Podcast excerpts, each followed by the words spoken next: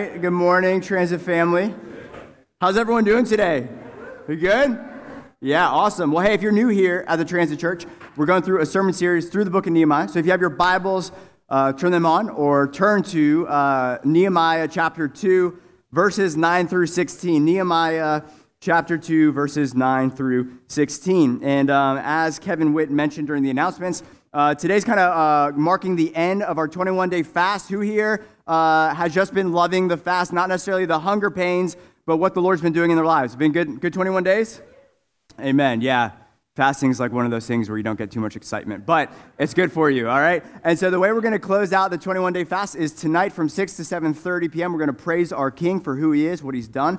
Uh, we're going to share some testimonies of what the Lord has put uh, on uh, our hearts during these 21 days and spend time praying over our church and our uh, region and uh, our world. So if you uh, are free tonight and make it there, I think it's going to be a very special time. We hope to see you there. and childcare will be provided. Okay, so quick recap of where we're at in the book of Nehemiah is, is 445 BC. Nehemiah is cupbearer to the Persian king, King Artaxerxes. And uh, there comes a day in Nehemiah's life where he gets word from his fellow Israelites from Jerusalem that Jerusalem uh, uh lays in ruins. All the city walls and the gates have been burnt down and destroyed. And that news cripples essentially Nehemiah. He hits the floor and he begins to weep and to mourn and to fast and pray for three to five months. He seeks the Lord and he's burdened with this pain of the brokenness that's over God's city, where God's glory dwells, is to dwell in the midst of his people.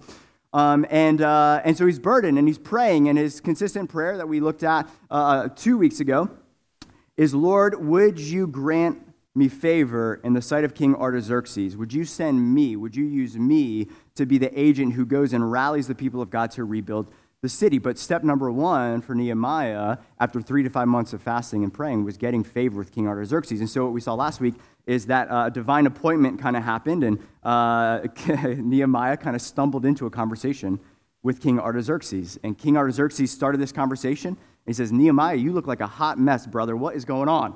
Right? And Nehemiah freaks out because you're not supposed to look like a hot mess in the presence of royalty, right? You always have to be smiles and, uh, and happy clappy and all that stuff. And so Nehemiah is afraid. He begins to pray. He relies on the Lord's strength and power to get him through that conversation. And God made the opportunity for Nehemiah. God made the opportunity, and Nehemiah, by the power of God, takes that opportunity and he presents his full request to this pagan Persian king of everything he wants to do for God's city, Jerusalem. And here's the wildest thing ever is that a pagan Persian king, King Artaxerxes, grants every single request of Nehemiah. Nehemiah says, uh, King, give me permission, your, your varsity squad cupbearer, like the best one you got, send me to be gone to, to oversee this. Uh, give me permission to go. That request was granted, that Nehemiah, you can go, you can leave here and be installed as the governor of Judah over that region and oversee the rebuilding of the wall. Secondly, would you give me a, a, letter with your seal, kind of a VIP pass lanyard? So when I go to the province beyond the river and people are going, hey, what are you doing, you Israelites, starting an insurrection, rebuilding the city, the defensive structures of that city, I can say, hey, the king himself, you have an issue, take it up with the king himself. And to see how that comes into play in our text today. And the third thing he requested was King Artaxerxes, give me your Home Depot credit card. So all the all the DeWalt drills and saws we need and the lumber, all that stuff, um, uh, we, we, there will be no supply chain issues for this build, right? And that's what we see. So that all let's say, that's the recap. That's where we left off is verse 8 of chapter 2, where Nehemiah says, The king granted my request. Why? Because the good hand of God was upon me. Nehemiah knew that he that because his heart desire and his plans and wishes for God's city to be rebuilt, the reason he had favor with King Artaxerxes is because he first had favor with the King of Kings. God made this happen. God was the one who rebuilt the walls through his servant Nehemiah. Without God's power, without God's plan, and without God's favor over that, it wouldn't have happened. So that's where we left off. What we're going to start is we're going to read the text together, pray, and dive in. Sound good? Y'all with me? All right. If you need coffee, find in the, in the multi-purpose room. All right, Nehemiah 2, starting verse 9. Then I came to the governors of the province beyond the river and gave them the king's letters. Now the king had sent me with officers of the army and horsemen. But when Sanballat the Horonite and Tobiah the Ammonite servant heard this, it displeased them greatly that someone had come to seek the welfare of the people of Israel. So I went to Jerusalem and I was there three days. And then I arose in the night, I and a few men with me, and I told no one what my God put into my heart to do for Jerusalem. There was no animal with me but the one on which I rode. And I went out by night by the valley gate to the dragon spring and to the dung gate, and I inspected the walls of Jerusalem that were broken down and its gates that had been destroyed by fire. And then I went to the fountain gate and the king's pool, and there was no room for the animal that was under me to pass. And then I went up in the night by the valley and inspected the wall, and I turned back and I entered the valley gate, and so returned. And the officials did not know where I had gone or what I was doing and I had not yet told the Jews, the priests, the nobles, the officials, and the rest who were to do the work. Let's pray.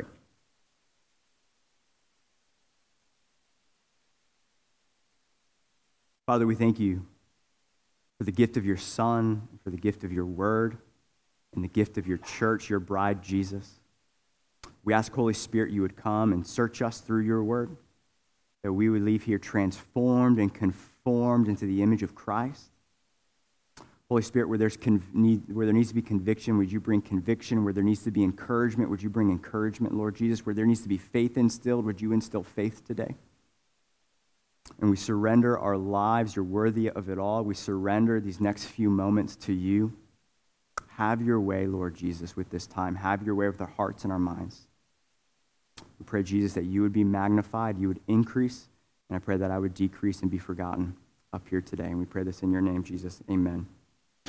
All right, well, to quickly kind of paint the picture of what we just read, what we see is that Nehemiah is rolling westbound from Persia to Jerusalem in kind of like a military convoy of sorts, right? Like if I'm putting myself in Nehemiah's shoes in 2022, imagine Nehemiah is rolling in like the black SUVs with the tinted windows and the government tag, you know what I'm saying? And like if you're ever downtown DC and you see the sunlight hit an SUV and you see guys with like assault rifles in the back, um, maybe some of you that's your job here at the transit. Um, that's why you're not laughing. Like, dude, don't. Anyways, um, that's the image I get. Is that uh, uh, King Artaxerxes gave him kind of a military convoy, the supplies he need, armed officers. And uh, he's en route to Jerusalem. But to get to Jerusalem, you have to travel through Samaria, which was just a little bit north of Jerusalem. And uh, he encounters the governor of Samaria, Sanballat. Everyone say Sanballat. Yeah, we're gonna. His name is gonna come up a lot in Nehemiah, and Sanballat has kind of like an evil henchman, Tobiah. Okay, so we're introduced to these guys, and we see immediately that it completely displeases them, to say the least, that Jerusalem is being rebuilt. And a large story, large part of Nehemiah, we're not going to spend too much time talking about Samaritans and the, conflict between Jews and the Samaritans and all that stuff. We're going to talk about that persevering through opposition in chapters to come. But remember those named, they are not pleased. But what Nehemiah does when he encounters them, he's like, You all, listen, here's, here's the lanyard and here's the king's seal.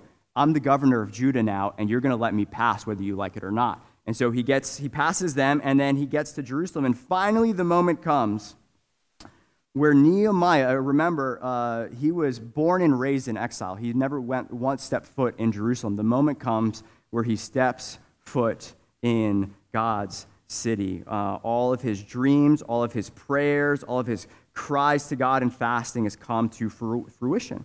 And the impression we get when Nehemiah steps foot in Jerusalem is like it's all business for him, right? It's almost like just this laser like focus. The weeping is over. He's kind of he's kind of calm in the pocket and has this like SEAL Team Six uh, mission mindedness. And his first mission was this get a comprehensive, fully honest report of just how bad the damage is to the city, right? Uh, Nehemiah had to first see how bad the damage was in order to know what it would take in order to rebuild it. And this step was so important that Nehemiah didn't want anyone to know about it. It was like G14 classified, like TS clearance with polygraph, all of that stuff. It was a classified mission, and he didn't want anyone to kind of interfere with and muddy the waters. He says in our text, not even the priests knew about it, the nobles, the, official, the officials, nobody knew initially why he was there. And so then Nehemiah goes full ninja on them and he goes out by night, kind of in disguise. He doesn't roll out in the convoy with the black SUVs. He takes like a one animal, the, the, the 07 Toyota Corolla, throughout Jerusalem. Nothing wrong with that. I used to own one. Great car. Uh, for three nights, and he leaves not a stone uncovered in his inspection.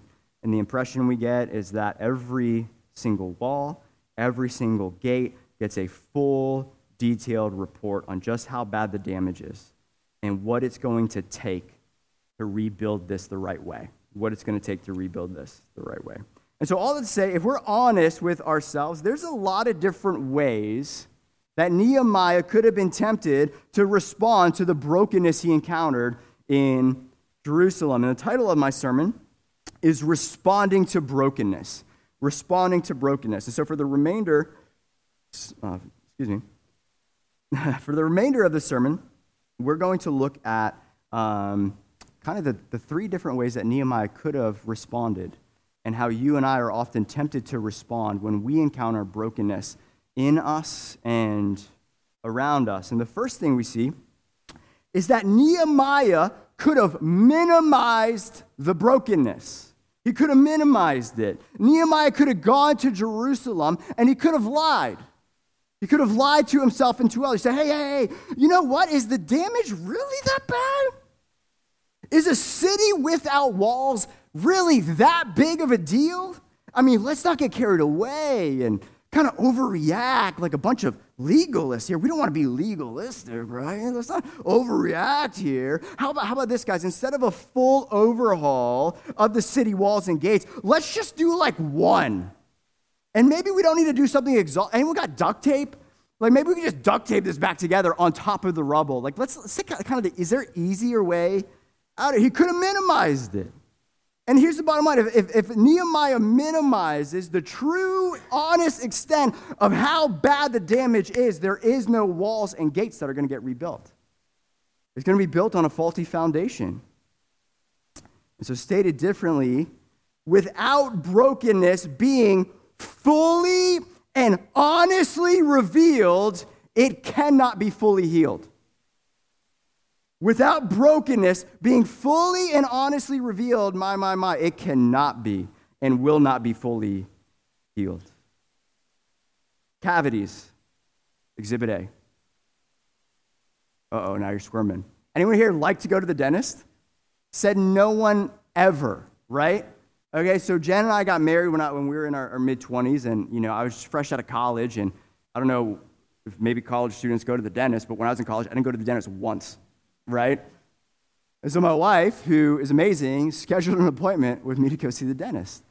And uh, let's just say some, some, some brokenness got revealed in my mouth. But here's the deal the reason I didn't go to the dentist is I was minimizing the problem. I'm, I'm young, I'm in my 20s. It's, it's just a little cavity. Is it really that big of, of, of, a deal? And the dentist, when you open up your mouth and, and he sees and he gets the light shining in there, it's not just for me, it was, it was uh, the, the, number of perfection in the Hebrew uh, uh, scriptures. That was the amount of cavities I had, right? But the only way that those cavities get healed is what I got to lay down in that chair and I got to open my mouth and I got to say, shine the light fully, leave nothing behind, a full, honest report of what's going on behind the scenes. That's the only way those cavities are going to get healed is full honesty. And if we're honest with ourselves, our primary uh, response when we're confronted and convicted with our own sin and our own brokenness, brokenness is minimizing it, right? We minimize the extent of our sin and our brokenness. We minimize the quantity and the quality of it. All of us, if we're honest, have an inner lawyer. And we, some of us have really good inner lawyers, right? Like my inner lawyer is amazing, okay? And yours is as well. It's called the flesh, all right? And here's the common, the twofold common refrain that your inner lawyer uses in your defense to not repent when God is calling you to repent and start restoring what is broken and partnering with the Spirit's sanctifying work in your life. One is we minimize the quantity. We minimize the quantity of the sin uh, and the brokenness. We say the common refrain, the first refrain of the inner lawyer is, it's just a little bit. It's just a little, what's so wrong with just a little bit of XYZ? a little bit of resentment, a little bit of unforgiveness. What's wrong with that? a little bit of this once a week or once a well, what's the problem? Other people do it more than I do. It's just a little. It's a little bit. You know, all it takes is a little flame to go uh, undetected in your house to burn the entire house down. Just a little bit. We're talking about sin here. We're talking about that which can drag you to hell or pull hell up into your life. Secondly, we minimize the quantity. Our inner lawyer is great at that, but then we minimize the quality, the extent, the quality of the brokenness. Well, is it really that bad, we say? Isn't everybody else doing it? I mean, come on. Let's ease up a little bit. Is it, is it really that bad? Just a, a little bit of resentment in our hearts, a little bit of anger, a little bit of lust, a little bit of that. Jesus, in the Sermon on the Mount, we just went through a Sermon on the Mount sermon series. You all know what Jesus says about that. He says murder starts with your heart, starts with just a little bit of resentment and anger in your heart. He says if you just look at a woman with lustful intent, you are an adulterer.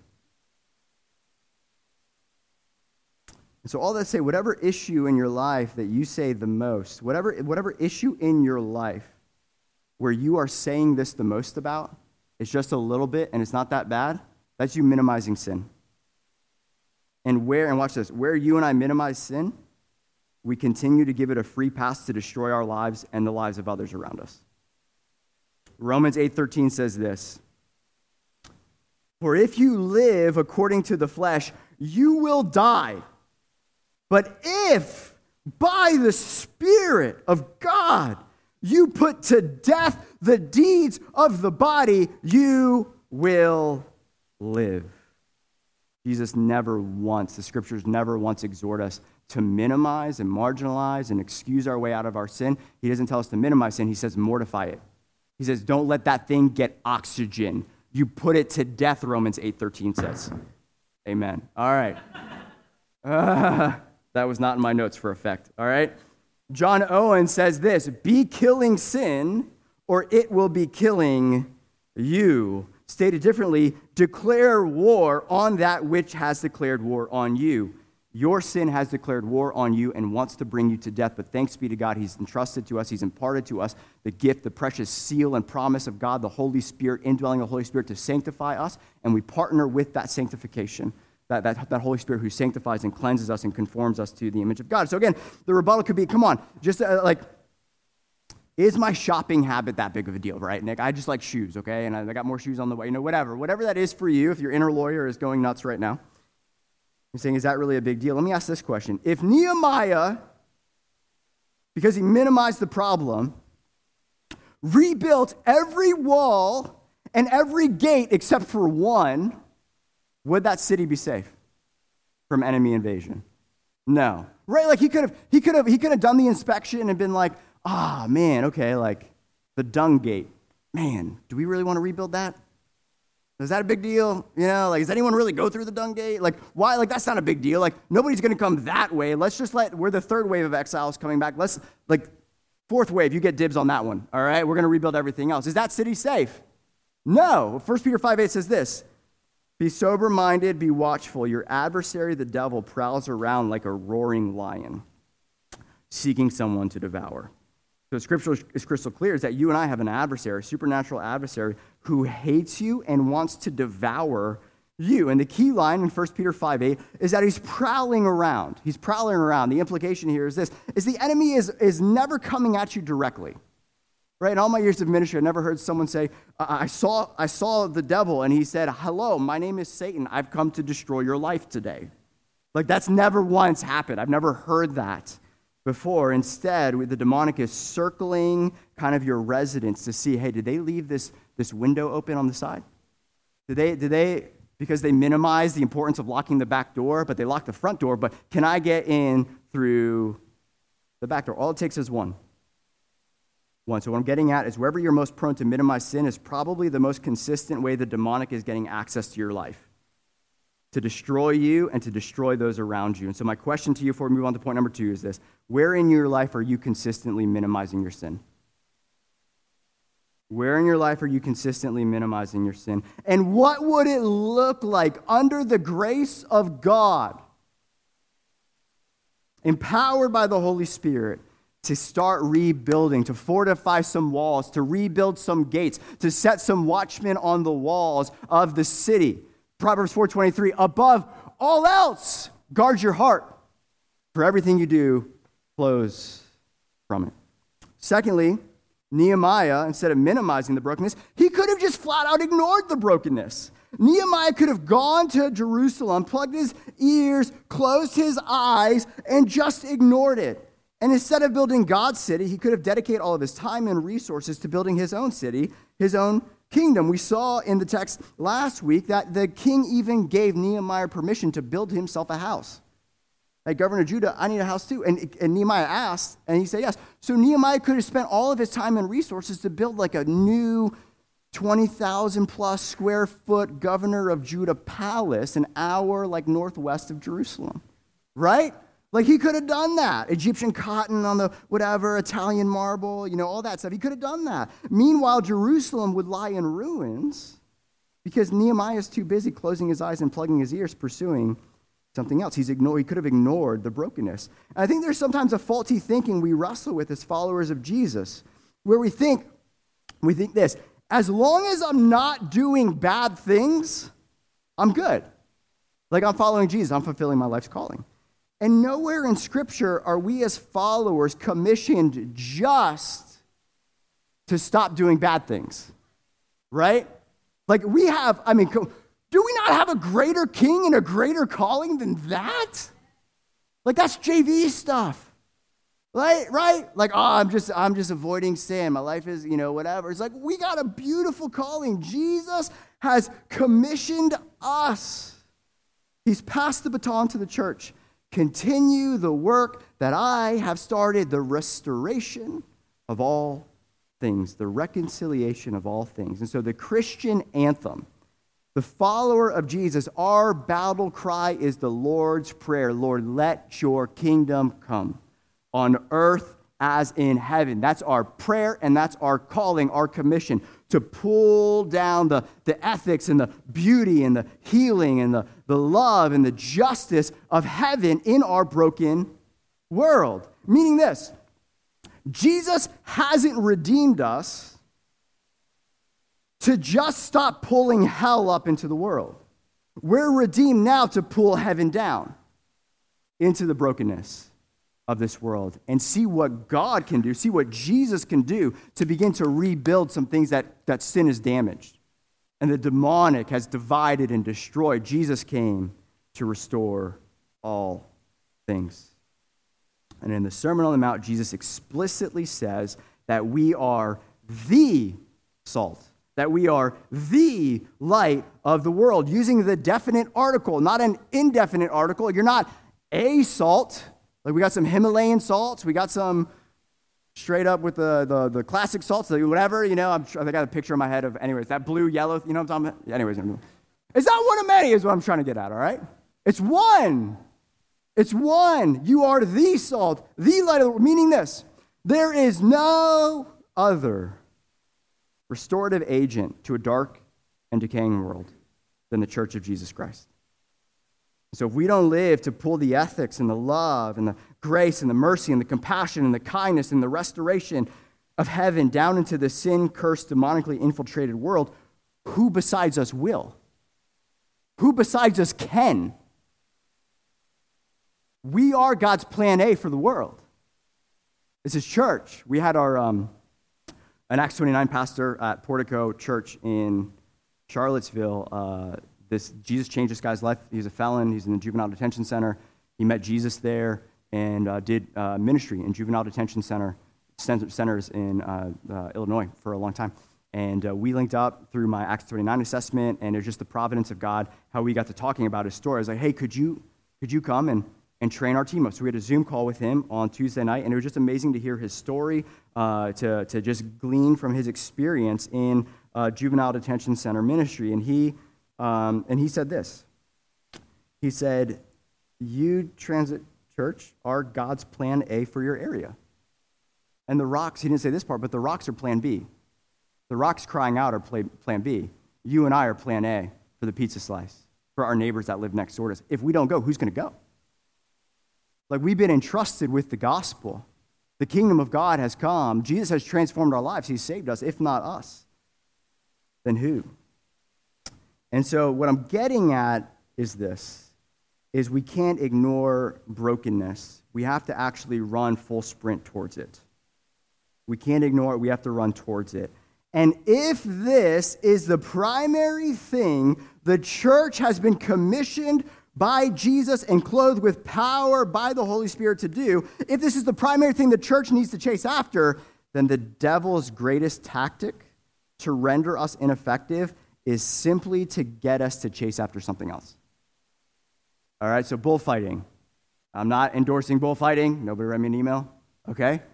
But if you've seen bullfighting, not that I've ever seen a bullfight, but I've seen the cartoons of bullfighters before, and usually they're like six foot five, but they weigh 100 pounds, and they're in this like really cool outfit that's all, you know, flashy, and they have, you know, the whole thing. And it's just them in the ring with this massive, like, thousand pound bull with five foot horns that are razor sharp, right? On a one to one basis, that matador doesn't stand a chance against that bull, right? And, and the bull here represents, I think, the, the, the, the, the, the church, the resurrection power of Jesus, the power of the gospel to change lives. I mean, there's power, right? Go read Ephesians 1. Learn a little bit about the power that Jesus has entrusted to us, his power, his authority, what he's done for us. We're sitting on that. We're reigning with Jesus. Ephesians 2 6, see with him having places. And the matador in this illustration represents the devil. Doesn't stand a chance. He's actually under our feet. Romans 16 20 says, The God of all peace will soon crush Satan under your feet. That Jesus is reigning and ruling above all rulers, authorities, powers, and dominion. And, uh, and, and therefore, since we're seated with Christ in our union with him by faith, the, the, the, the demonic is under our feet as well. And so, what I'm getting at is this is the devil's greatest tactic that he can use to pacify you uh, and pacify me is, uh, is to simply distract us and say, don't look at the commission Jesus has given you. Don't worry about the lost that don't know Jesus or the orphan, the widow, the homeless, the, the incarcerated. Don't worry about actually pulling heaven down into the world. Don't worry about me. I don't exist. That's not a thing. But what are the two primary ways that I think the, the devil uh, distracts us, the church in the West, and I'm guilty as charged, is keeping up with the Joneses and keeping up with the Kardashians. That's what he does. I mean, let's be honest, right? Uh, keep up with the Joneses, work, work hard, more, more, more, more, more. There's nothing against. Glorify God in whatever vocation He's called you to do and work with excellence in all things for His glory and the good of the kingdom. But keeping up with the Joneses isn't an end in and of itself. We've been entrusted with something far greater, right? Something far more But, but do all this and, and work 15 jobs and over all this stuff so you're exhausted. And so then the devil says, You're really tired. Now keep up with the Kardashians oh, there's a new Netflix series that everyone's talking about. Hey, by the way, I helped write it. It's completely demonic, but you should watch it too, so you're known as a cool Christian, right? Is that too, is that too much? Sorry. Anyways, so whether I mean fill in the blank. I mean, I think what if what if the kryptonite to an otherwise, I mean, massive army storming the gates of hell? What if what if our kryptonite, and I'm sitting under this as well, is the devil just giving the church a screen and a Wi-Fi connection? To render us completely ineffective. We're just, you know, I, I think um, the power of a thousand pound bull would just destroy a matador. Don't watch YouTube videos of that, It'll, you know, whatever. But if you've seen it happen, like the thing, the dude doesn't stand a chance. Like that, that bull can fling that thing completely over its head. But the genius of the devil is simply saying, chase after this. Oh, not, hey, not that big deal. Minimize the chase after this. If he can just redirect our attention from the mission that Jesus has entrusted to us, then he renders us completely ineffective. And meanwhile, he still gets to destroy what God cherishes. And I think the cure to this is we need to realize that we are at war. That there is a great conflict going on between the kingdom of God and the kingdom of darkness and that we got work to do. That Jesus, when, when Jesus entrusts to us the, the restoration of all things, that we would be the salt and the light to the world, Jesus is saying, hey, church, we got some rebuilding to do. We got places to go. We got people to see. We got a gospel to preach, and we got a devil to crush underneath our feet. And before uh, I, I move on to my last point, what I, what I would just encourage you, step number one would be this. If, if you've been uh, crying out against apathy in your heart this fast 21 days, I'll be the first to raise my hand. God, purge me of apathy. Oh my gosh, that's like, gosh, just purge me of apathy. Give me a burden. Give me a fight. Put a fight back in me, Lord Jesus, for the lost, a hunger for your kingdom to come in power. Ask God to purge you of your apathy and put a fight back in you, a good gospel grit, a, a, chip on your shoulder to ask God to train your hands for battle. And then let's see a lot of people September 10th at our next evangelism training on Saturday, September 10th. New Life Global Ministries is coming. They came in May 7th. We've seen a ton of fruit. We're going to share some testimonies of what happened last month when we went out into our community. Two people got powerfully touched by God, and divine appointments happened. And we were out, outside for like 40 minutes on a Sunday afternoon, and the kingdom of God broke in pretty powerfully. It was awesome. We're going to share those testimonies uh, next week. But September 10th, um, what is better spiritual warfare than evangelism? Amen? Like, like getting trained and equipped with tools to share the gospel, the most powerful, beautiful, life changing news on the planet, the death and resurrection and ascension of our King. So be there September 10th.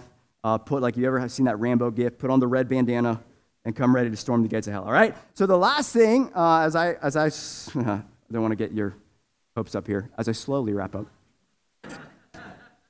Uh, the third thing that Nehemiah could he could have minimized it. He could have um, what did I just say? The second point was he could have ignored it. Thank you. That was a test. You passed. And then second, thirdly, he could have surrendered to the brokenness.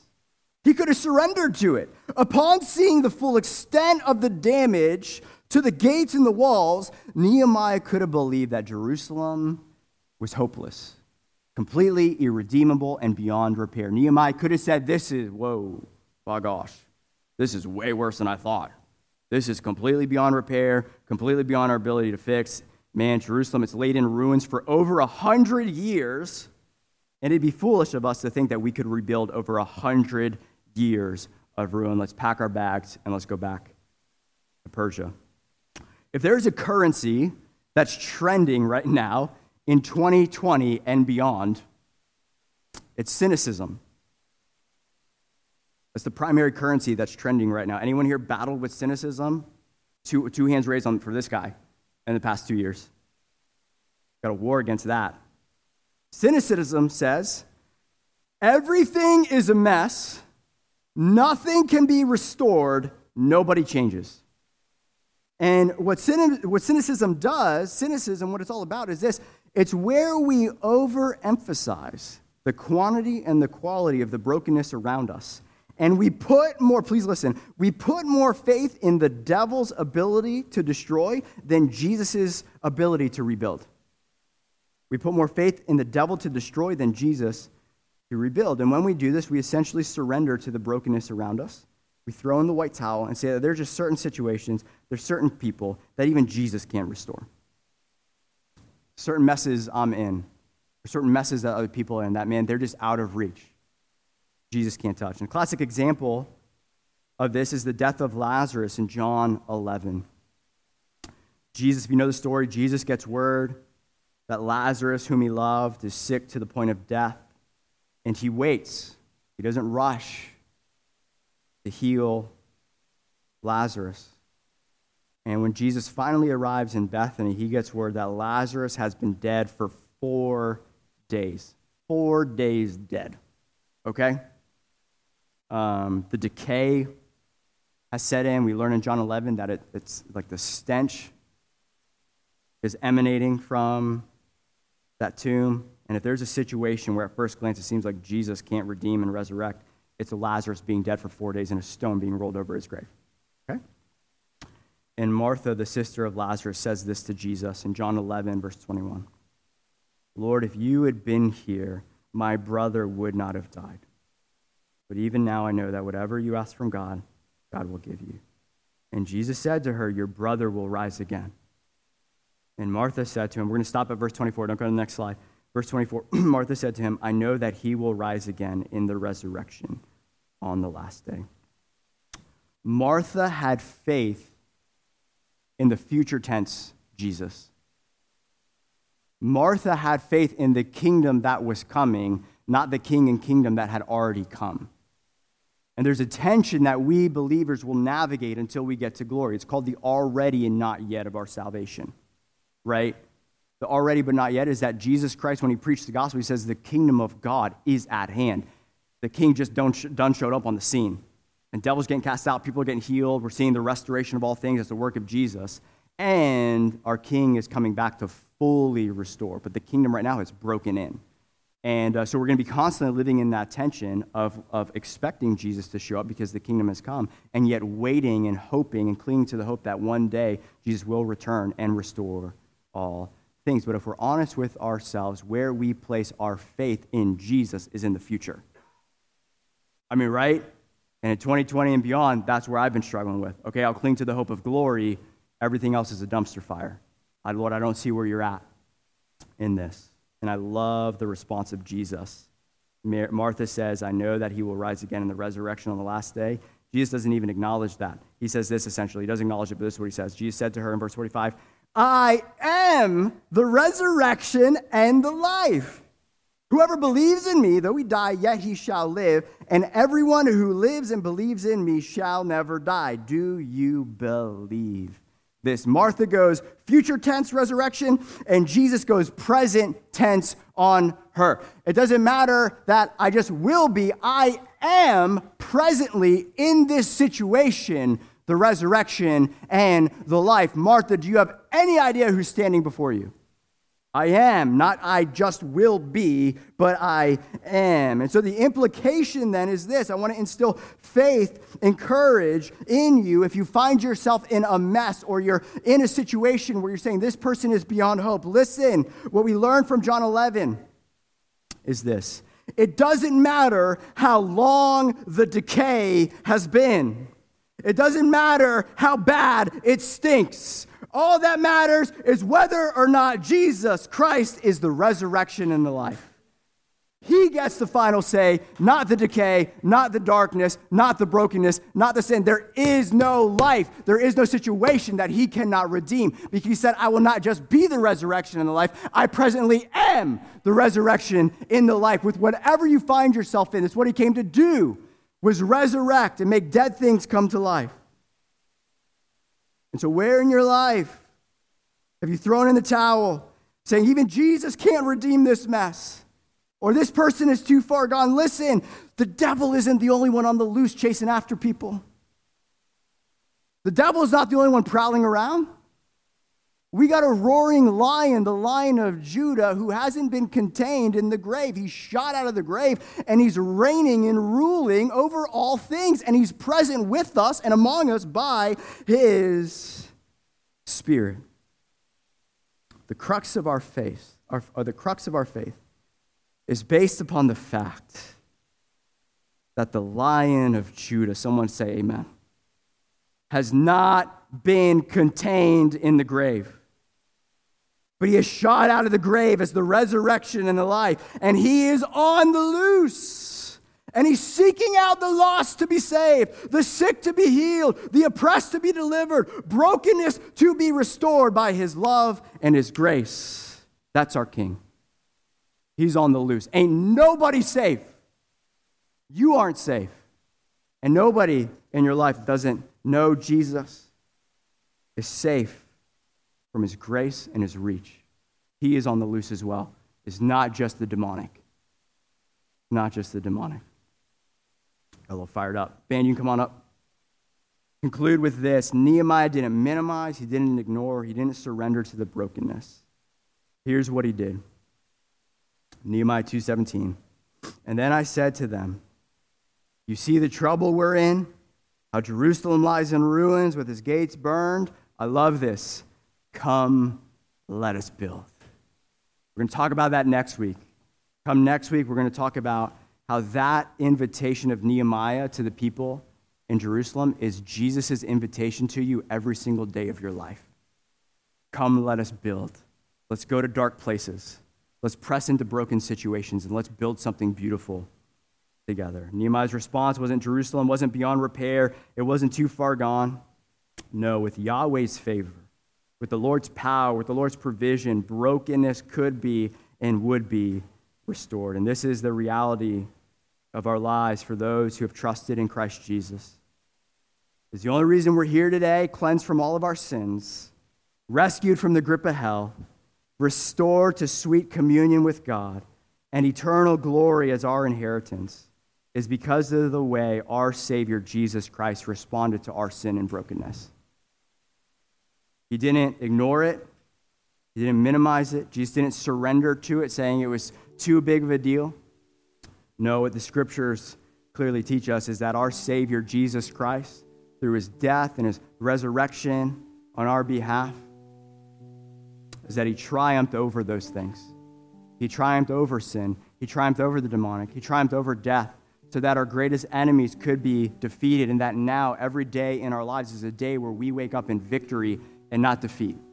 Sure, there's seasons in our lives that are hard, seasons in our lives where it feels like the devil's the only one at work, but we always operate from the position of victory because our Savior, who we are united with by faith, has resurrected and defeated our greatest foes. The victory has been won.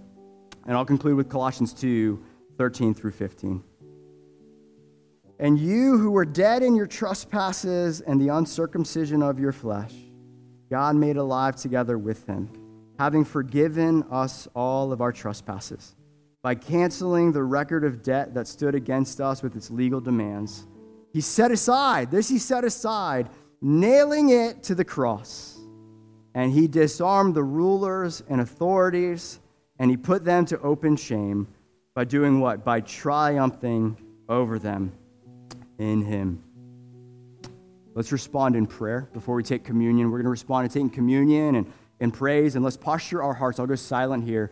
The scriptures encourage us to examine our hearts before we celebrate the Lord's Supper and invite the Holy Spirit to come into your mess Invite Jesus to come into your brokenness and see what he wants to do, see what he wants to say, and then I'll close us in prayer.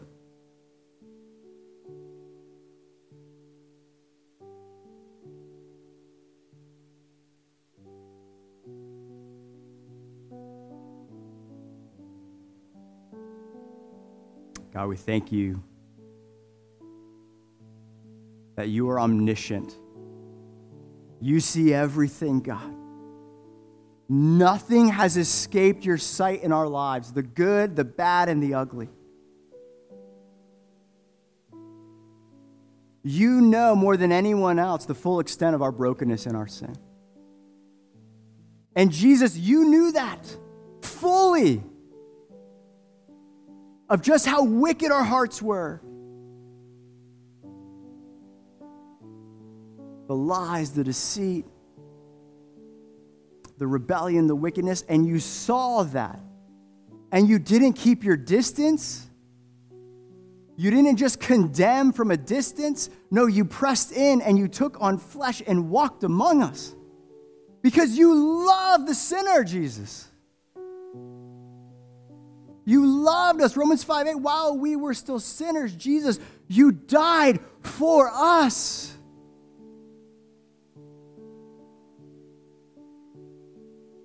We say, Thank you, Jesus.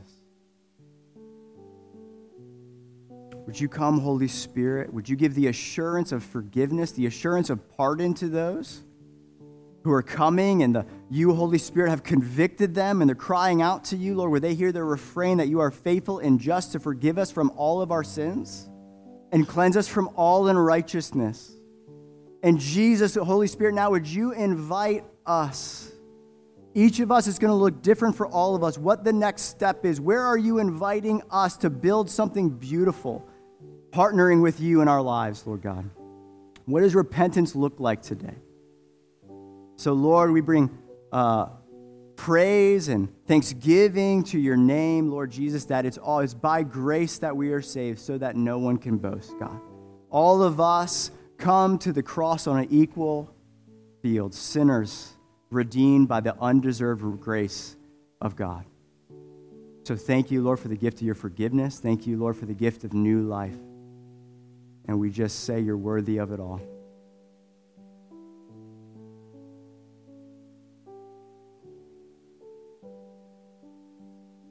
Amen. All right, well, let's respond by taking communion.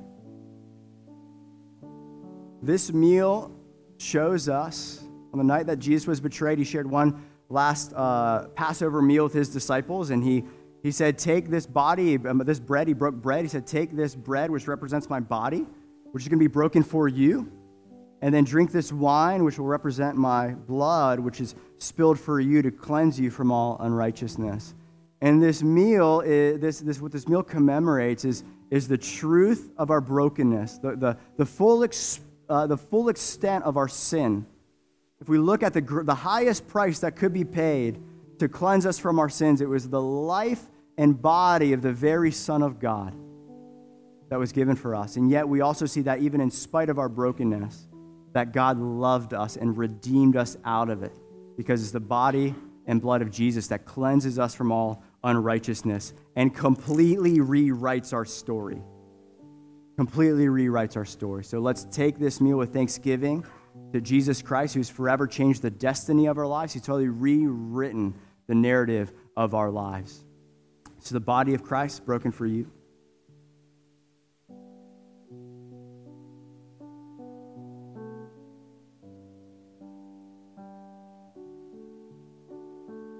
on the blood of Jesus shed for your sins mine.